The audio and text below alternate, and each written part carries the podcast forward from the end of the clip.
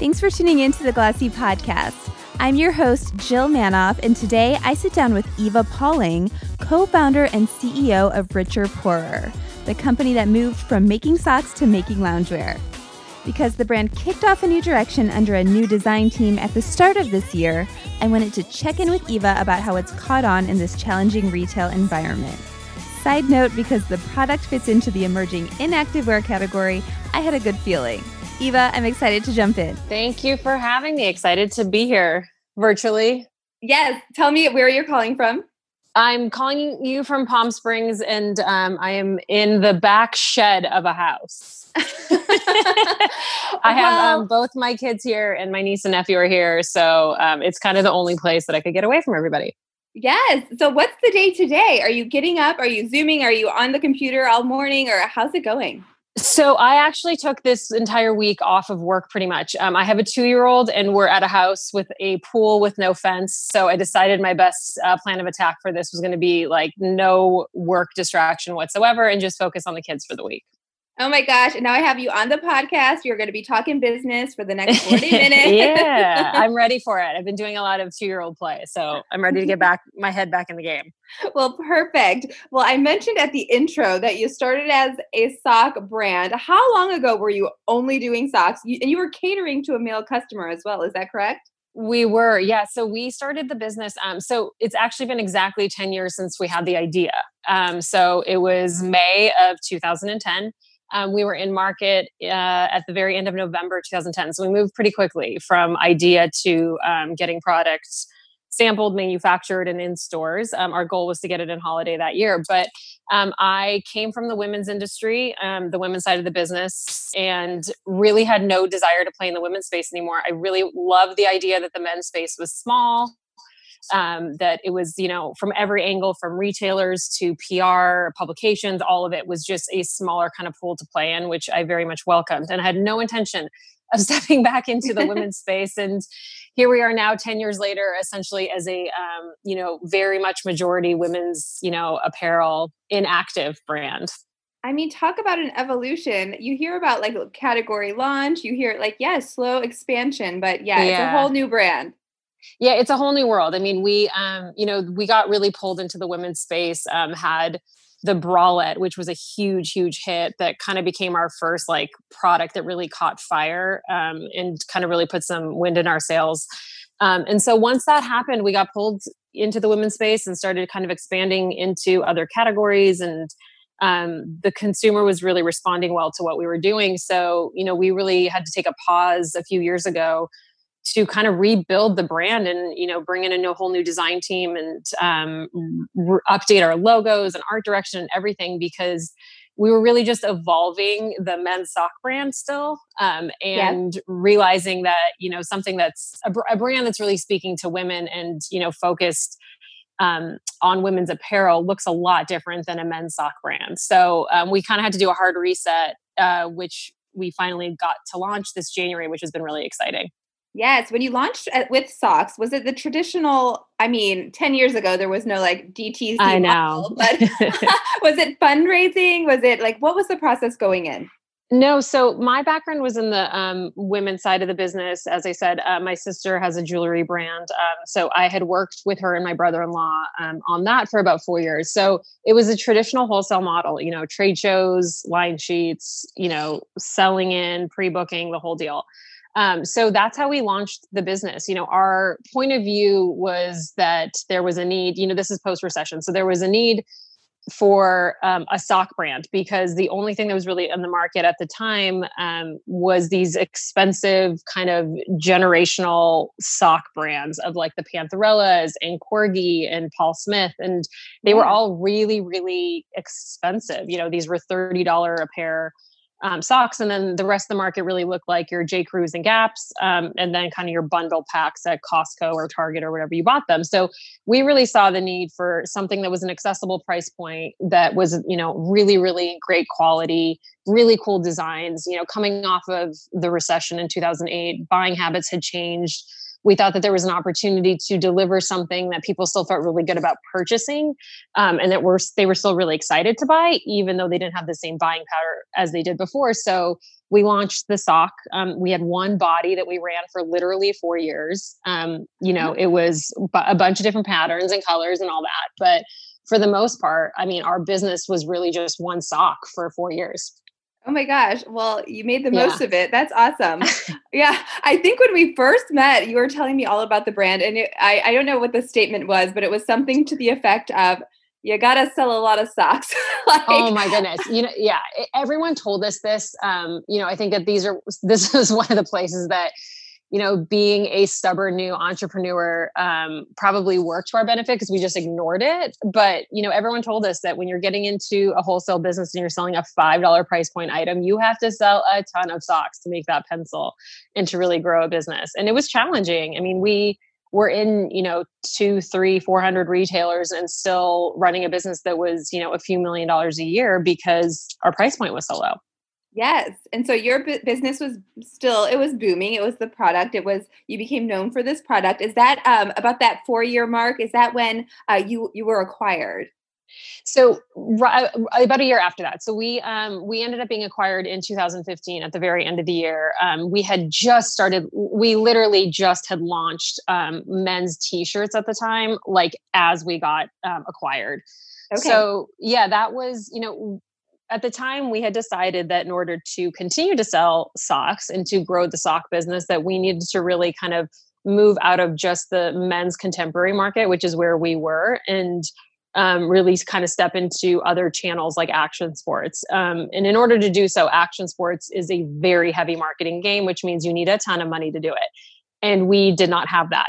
We had started the business on our own. A few years in, we brought in two angel investors, had done a small round of $500,000.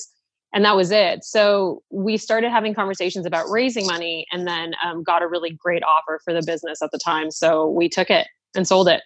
Yes. So you're done. We did good. It was very much with the intent to, like, we had no intention of leaving. So we sold the company with the intent to stay on and to grow the business. So, the company that we had sold it to was shoes.com at the time, that was based out of Canada. They had 10 million customers. They were, doing a massive, massive shoe business. It made sense to go, hey, let's pair up this sock brand with a shoe business. Let's start selling all of our socks to their 10 million customers. We really wanted to grow our e-com side of the business, which we hadn't focused on yet. And felt like they were the right partners to do that with, because, this group that had started shoes.com had a previous business in the eyewear space that was all DTC. So they were kind of like in the first early stages of selling online, and they were good at it. So we sold the company to them, kind of really wanting to learn the e-com side of the business and scale the business with a partner that really knew what they were doing. Yes. So what, did it meet your expectations? Was it like scale, no. growth? No, not even any freedom, like going from doing it all your own to being acquired. Did you have any freedom, creative freedom? What were the boundaries there? So it was interesting because the whole thing just imploded, and that could be an hour conversation on its own. But essentially, they had a business model that was not yet stable and working properly. And it was a big one. They had bought into a few different companies and were running a, $200 to $300 million e-com business that was in shoes, and it was complicated. So they were really focused on their side of the business. They didn't step into anything we were doing. So for better or worse, nothing changed, essentially. So we kind of kept our operations where they were. We kept chugging forward. Probably 6-7 months into it, we started really feeling that the footing that they were on was pretty unstable, and that there was a chance that the business might not survive theirs. So we had approached their two of their board members that we had built a relationship with, and asked them to buy us out. So they did, and we ended up, we closed on that. It was literally almost 12 months exactly to the day that we sold it. And then a month later, then shoes.com ended up filing for bankruptcy. So we got out in the nick of time. So we ran it with, the two board members as kind of the owners of the company, for about a year and a half. And then Tim and I, my business partner, ended up buying the business back outright halfway through 2018. So it's been just about 2 years since we've owned it again. So we were like on our ninth life of some kind. I didn't know it was that recent. So when you bought it back, was the idea, we're going to take it back and we're going to do something different and amazing. We're going to transform this puppy. Yes, entirely. You know, when we sold a men's sock business and we bought back a starting to turn into a women's apparel business. So, you know, over the course of that 2 year stretch from when we sold it to when we ended up, you know, owning it outright again, everything had changed for Richer Poorer.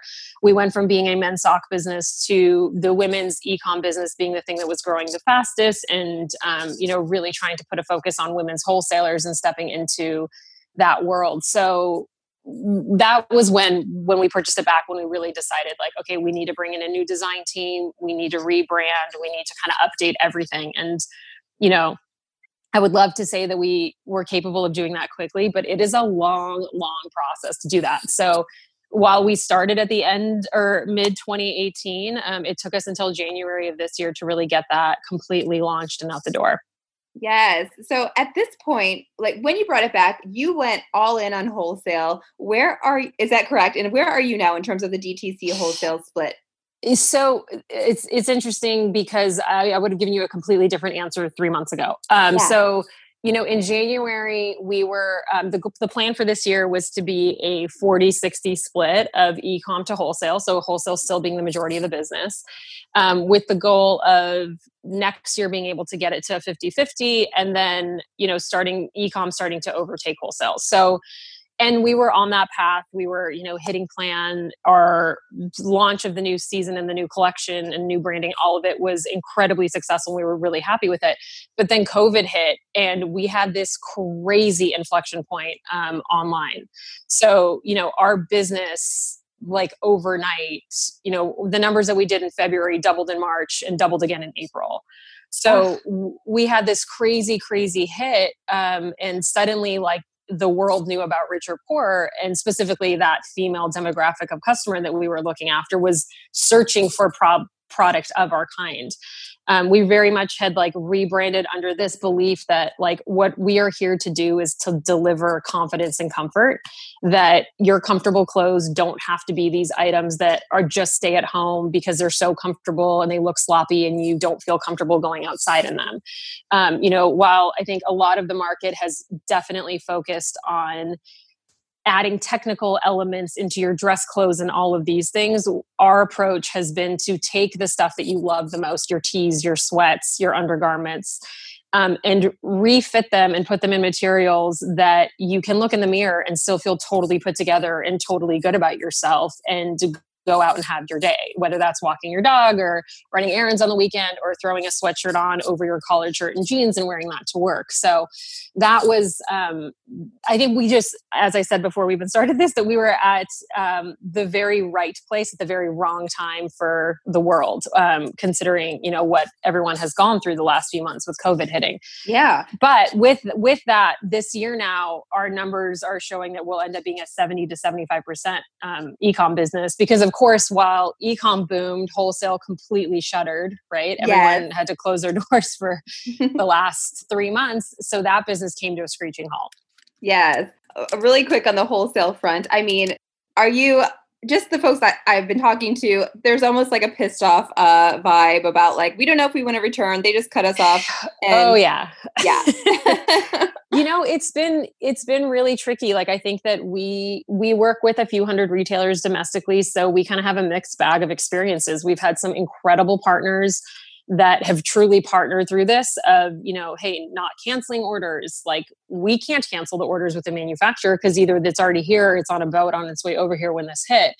And some of them, plenty of them have been completely gracious with us and really work together to figure out like, okay, let's just move these POs out. Let's figure out how to, you know, spread our terms out a little bit longer, those things. And then you had the other retailers, which unfortunately were the largest of them, that kind of gave us all the middle finger. And we're essentially just like, we're canceling this. There's nothing we can do. Sorry.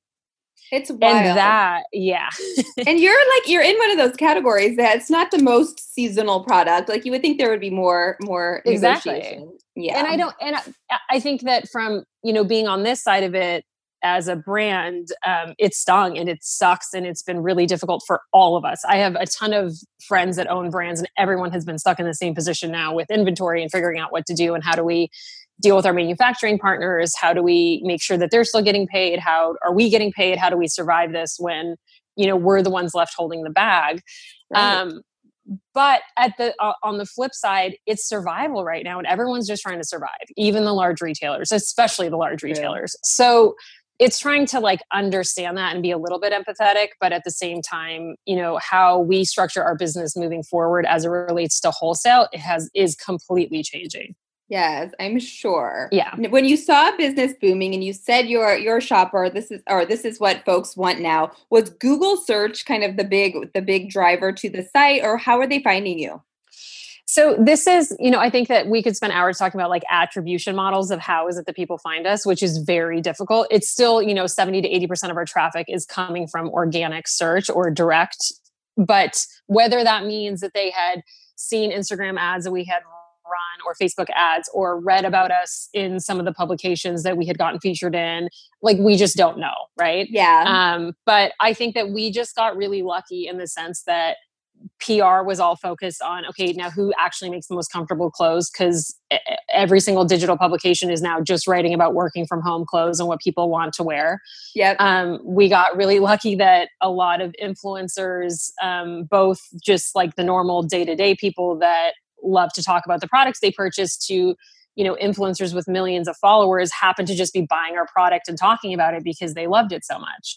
Yeah. So it's just, I think that it was just a culmination of all of those things happening at the exact same time that suddenly it looked like we were everywhere and we actually did nothing to change any of it. Which is great. I mean, running a business for 10 years and seeing this crazy hockey stick point is a really wild experience, especially through the once in 100-year pandemic that shuts down the economy.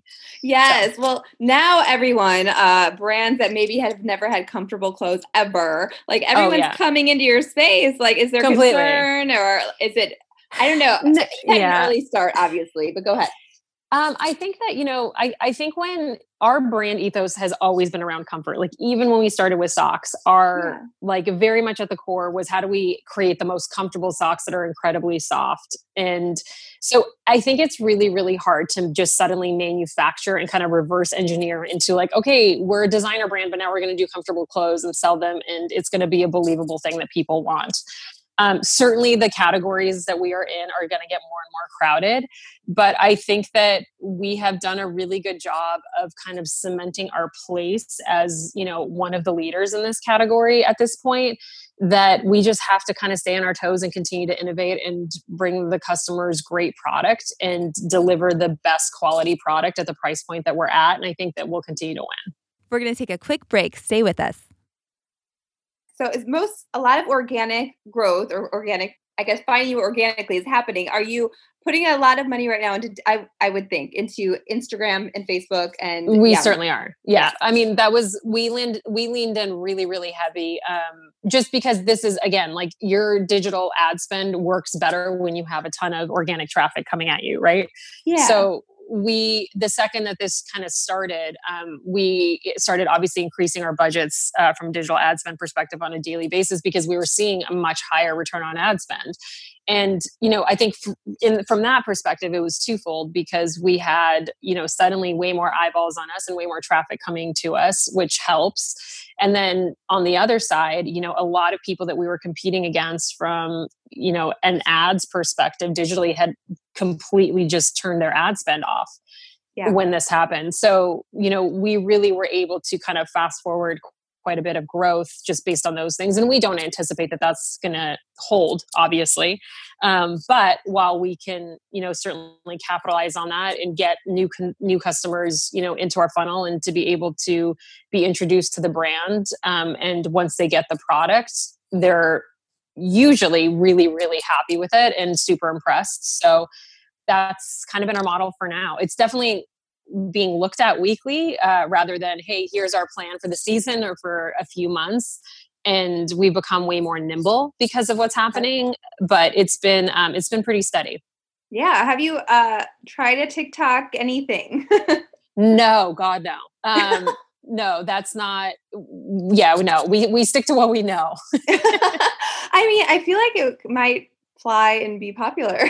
I don't know. It probably would. It probably would. Yeah. But no, we're pretty cautious and we try not to be too reactionary. Yeah. You know, I think like we had one of our breakout items in the beginning of the season pre-COVID was this cloud wash stuff that we did. So it was this incredible wash that it was a play on tie-dye, much more natural. We did it on our sweats and tees and it sold out immediately. And, you know, the initial reaction, of course, is, okay, let's order more into this and let's try and restock this as quickly as possible. But our creative director who came in about 2 years ago, she's been such an incredible addition to the team and has really like treated this so carefully and how we release product and what it is that we stand for. And you know, we didn't replenish it because we want to do a dye technique every season and we want that to become special and something that people really, you know, care about and have like an emotional connection to because they know that they can only buy it for that certain amount of time and then it's gone. And not to like play into the scarcity model of streetwear, but there is something to be said for, you know, having limited availability of things. Yes. Well, I was going to ask kind of when this all went down mid-March, whenever it was for your company, everybody started working from home to go from like having this team that worked together and then go to your own quarters and then business ramps up. Like, was that transition or that process? I mean, how challenging was that? It was so hard. It was so hard on everybody because we went from, like, to your point, this team that was working together, we kind of had like a slow and steady pace of growth and we knew exactly what was in front of us to suddenly everything being upended, the business completely flipping. You know, we're having to deal with this growth. Everyone is now isolated at home. And at the same time, I try to be really, really decisive with our team and to make decisions quickly. So when this happened, we moved people into new roles, put them into digital facing, you know, digital facing essentially tasks that they weren't doing before from the wholesale team or from the marketing team, or even from the design team of like, hey, everyone now has to orient to e-com. So we essentially had to kind of rebuild and restructure our team overnight to now go, okay, we're a DTC brand. So how does that operate, right? How does our supply chain need to change? How, when we're placing POs now and selling out a product in a day rather than 3-4 months, like everything had to get revamped and redone. So because we moved quickly on it, it was a very painful first month. The team was exhausted. They were so stressed out. Of course, everybody was still scared of like, is this going to hold? Are we going to have to let more people go? Like, what is this going to look like? And then forget about the personal side of just people are isolated at home and scared of this thing that may or may not kill their family members or other people. Honestly. So it was a really difficult, like I would say first 4 to 5 weeks. But because we moved quickly and made decisions and kind of set a new course that was like, okay, now this is what we're holding to and plan for this, that after that, the team really adjusted pretty quickly. I mean, I think humans are generally very adaptable beings. And I think that as a leader, it was my job and my business partner, Tim, like it was our job as the owners of the business to really kind of set a new course and let that really stabilize and be clear that like, we're sticking to this for now. Yes. You mentioned that you were like growing slow and steady. It's so funny. I think we did a story about your slow and steady growth, but I think that it doesn't It doesn't translate to 2020. Sorry. No, I think that's the best news ever. You're definitely an exception to the rule, which is awesome. Have you had to, again, because you've always spoken to confidence and comfort, have you had to change your marketing messaging like everybody else? We haven't. That's been kind of the luckiest part of what we do is that we didn't have to change anything from a language perspective and how we were talking to our customer. I mean, even our fall collection, which launches in July, the entire concept around it was being at home and loving, like being the most comfortable at home, which this was launched in November of last year because we had to launch it into the wholesale channel. And it's funny, when I went back to read through the inspiration, I had sent our creative director a text message. I'm like, are you psychic? Because this is wild to read in context to now what's happening. The one thing that we did do though, is that we did have to pivot away from the styling images, because the brand is so based in this, obviously the most comfortable items that fit great, that people don't need to know how to wear sweatpants at home, right? Yeah. They maybe need some help with, how do I take this out of the house and now wear it out and about, and maybe put some heels on with it, or a blazer, and how do I, convince people I'm wearing real pants and not sweatpants. So that photography and those kinds of things, we definitely had to kind of sideline for the time being, because that really didn't make any sense because no one was leaving their homes. Yep. But from an overall brand message and kind of seasonal message, we really didn't have to pivot at all. Got it. Now that you're seeing this awesome momentum, you said, maybe it's not slow and steady, the growth, but I know in the past you always you did read customer surveys a lot, and maybe before you launched a product or went all in on a product, you kind of shared with your wholesale partners or kind of gauged the interest. Are you kind of being bolder in terms of just going there now, or still kind of getting that feedback and kind of, seeing what's going to work before you go all in? We certainly are more conservative with, so it's kind of a two-part answer. So one, we are definitely pushing the bounds this year with the expansion of the categories that we're in and the places that we're going to play. So before this year, we were very much a basics brand. We sold and created the most basic t-shirts, sweatshirts, bralettes, socks. It was very simple. It was not stuff you had to really think about. It wasn't stuff that you necessarily that had to know how to style, or were really challenged of how to style this and kind of excited as to how you're going to incorporate this into your wardrobe. That has completely changed for us this year. We have fitted tanks and fitted tees that are racer back, that, are cuffed sleeves, that are super fitted. We've got the crops, we have bodysuits. We're launching an entire loungewear category for fall. That's a robe coat that can be a robe and also a coat worn outside. We have sleep sets. We've got these cozy knit sweaters coming out. So there's a lot of expansion and testing that we're doing this year. So we're being more bold in where we're stepping into, but we're still really conservative how we step into those things. So when we do step into a new category or something that we don't really have data and know for sure that it's going to work for us, we certainly go really, really low with our, first orders to test it in the market and see how it performs before we really go in and start to, really bulk up those POs and the inventory that we're willing to take on. Yeah. What's your current thought on physical retail? Your own. Our own. So we had originally planned to open our first retail store at the end of the year, that we were just kind of starting in Q1 to look at where that would be and what that would look like. It's scary now, of course, right? Yeah. It's certainly not something we're going to step into in the next year and a half. I would say the soonest we may do that is going to be 2022.